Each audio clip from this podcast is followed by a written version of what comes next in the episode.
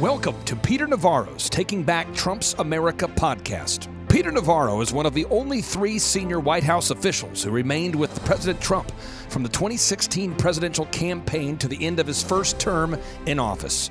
Under President Trump, Peter Navarro was the director of the Office of Trade and Manufacturing Policy where he served as the policy coordinator for the Defense Production Act during the pandemic. Peter Navarro was the principal architect of Trump's tariff, trade, and tough on China policies. And now, without any further ado, Peter Navarro's Taking Back Trump's America.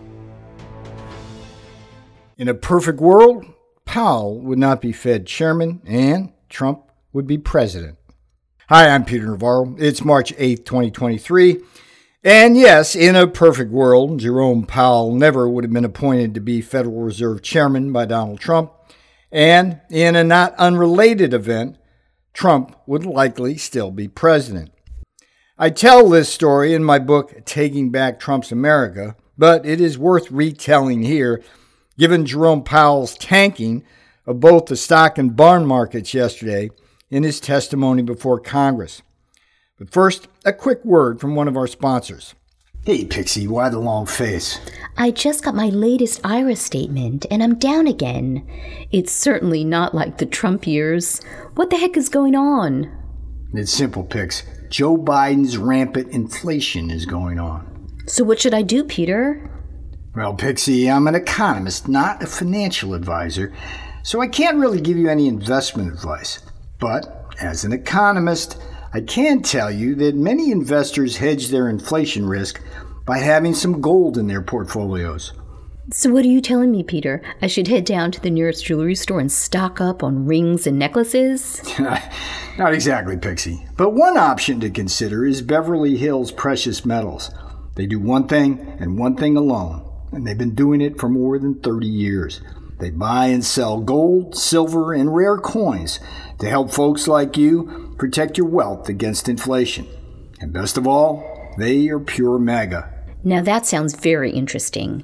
How can I get in touch with Beverly Hills Precious Metals? Easy peasy, Pixie. Just go online to bh-pm.com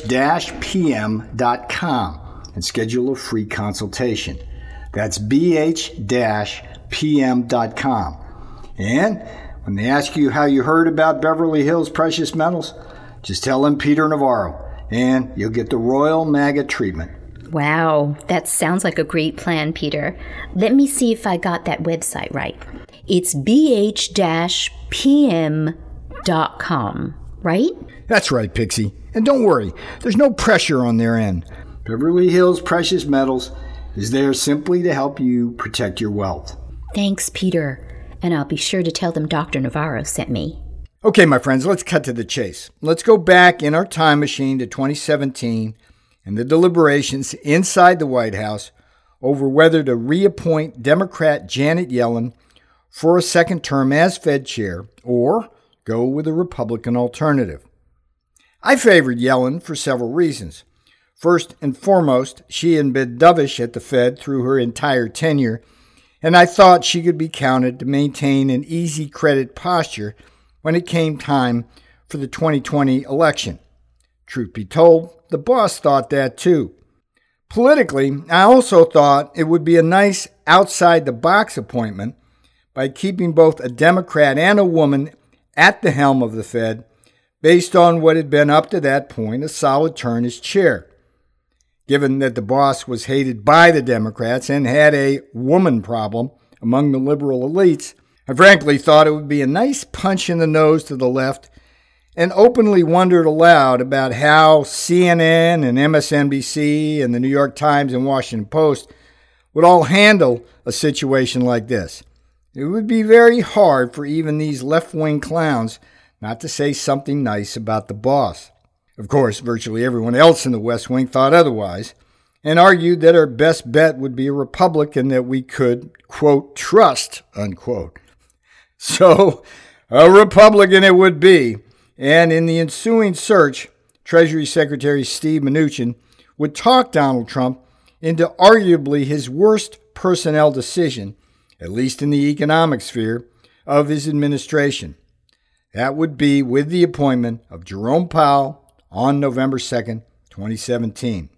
Now, here's what you won't read anywhere else. Steve Mnuchin favored Jay Powell for one simple reason. Mnuchin thought Powell would be his bitch. In Steve Mnuchin's Machiavellian light brain, the fact that Powell was not an economist and had no real credentials meant that Powell would surely have to be dependent on Stevie for advice. Ergo, by Mnuchin's calculations, Powell would set monetary policy whichever way Mnuchin dictated.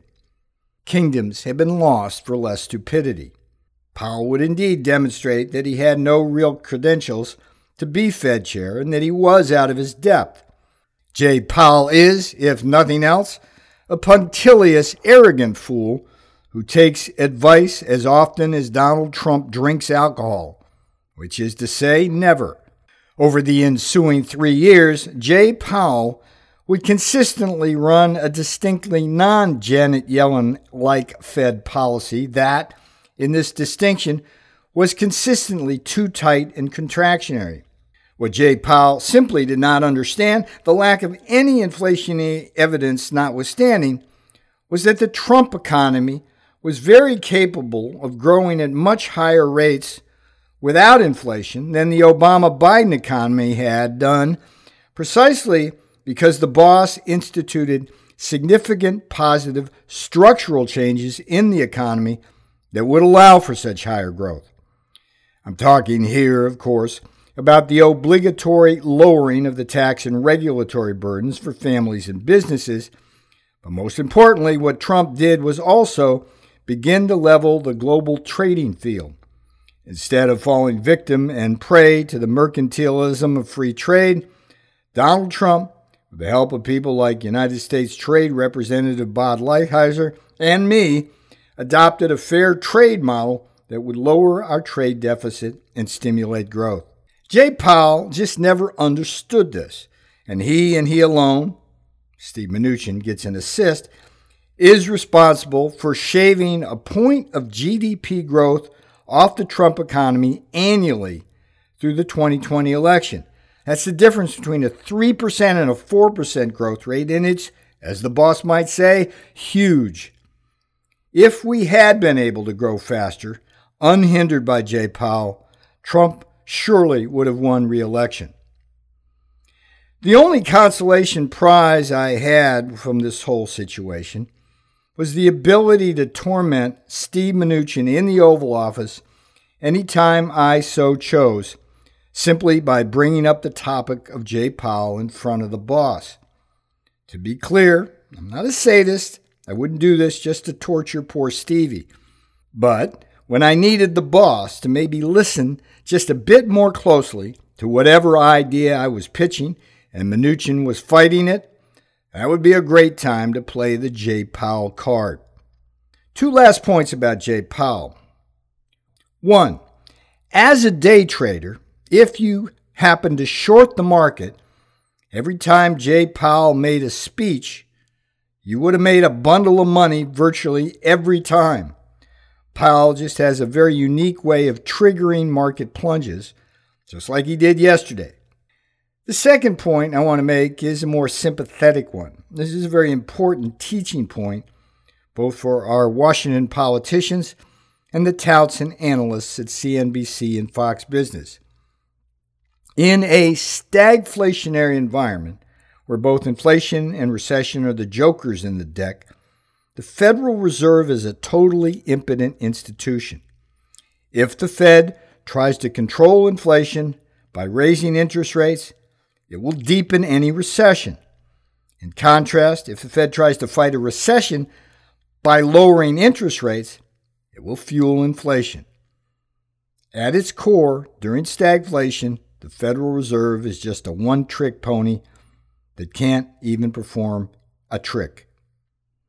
In fact, this was the harsh lesson of the 1970s stagflationary era when first President Gerald Ford and then President Jimmy Carter were whipsawed back and forth by a Federal Reserve trying to first fight one problem and then another.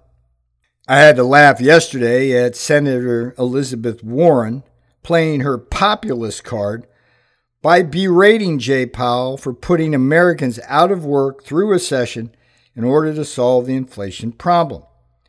The laughter came from Elizabeth Warren's total lack of self awareness about her role in the whole crisis to begin with. Memo to Pocahontas You voted for every single inflationary IED that the Biden regime has been exploding the economy with, from massive overspending to shutting down our oil and gas sectors. My last broader point here is that there is much at stake in the coming debt ceiling negotiations. And from a pure structural economic perspective, it's critical that the Speaker of the House, Kevin McCarthy, hold firm in his ability to roll back and claw back a significant share of the Biden excessive expenditures in exchange for agreeing to raise the debt ceiling. These are indeed the times that try men's souls, and Kevin will be tested like he never has before. And please don't forget to go to peternavarro.substack.com and subscribe if you want to get the transcripts to this podcast and other assorted premium content. Delighted to have learned about Sherwood TV and to have them as a sponsor. One of the worst things about the Biden Fauci regime has been this forced vaccination policy, plus the elimination of hydroxychloroquine as a possible treatment for the Chinese Communist Party virus. Check out Sherwood.tv. That's Dr. Sherwood. You don't have to worry about any vaccination pressures. Find out how Dr. Sherwood might help with your health needs in these very difficult times. So go to Sherwood.tv. That's Sherwood.tv. I've spent years as a macroeconomic forecaster, and it, there's a really strong relationship between inflation and using gold as a hedge. And gold can be a really important part of your portfolio. It's not for day traders, it's not something you get in and get out of. But if you want it as part of the anchor of your portfolio, go to bh pm.com, Beverly Hills Precious Metal. They will help out in terms of your needs. Uh, it's a big choice you have to make. Do your homework. But if you want gold, bh pm.com. It's a great place to go.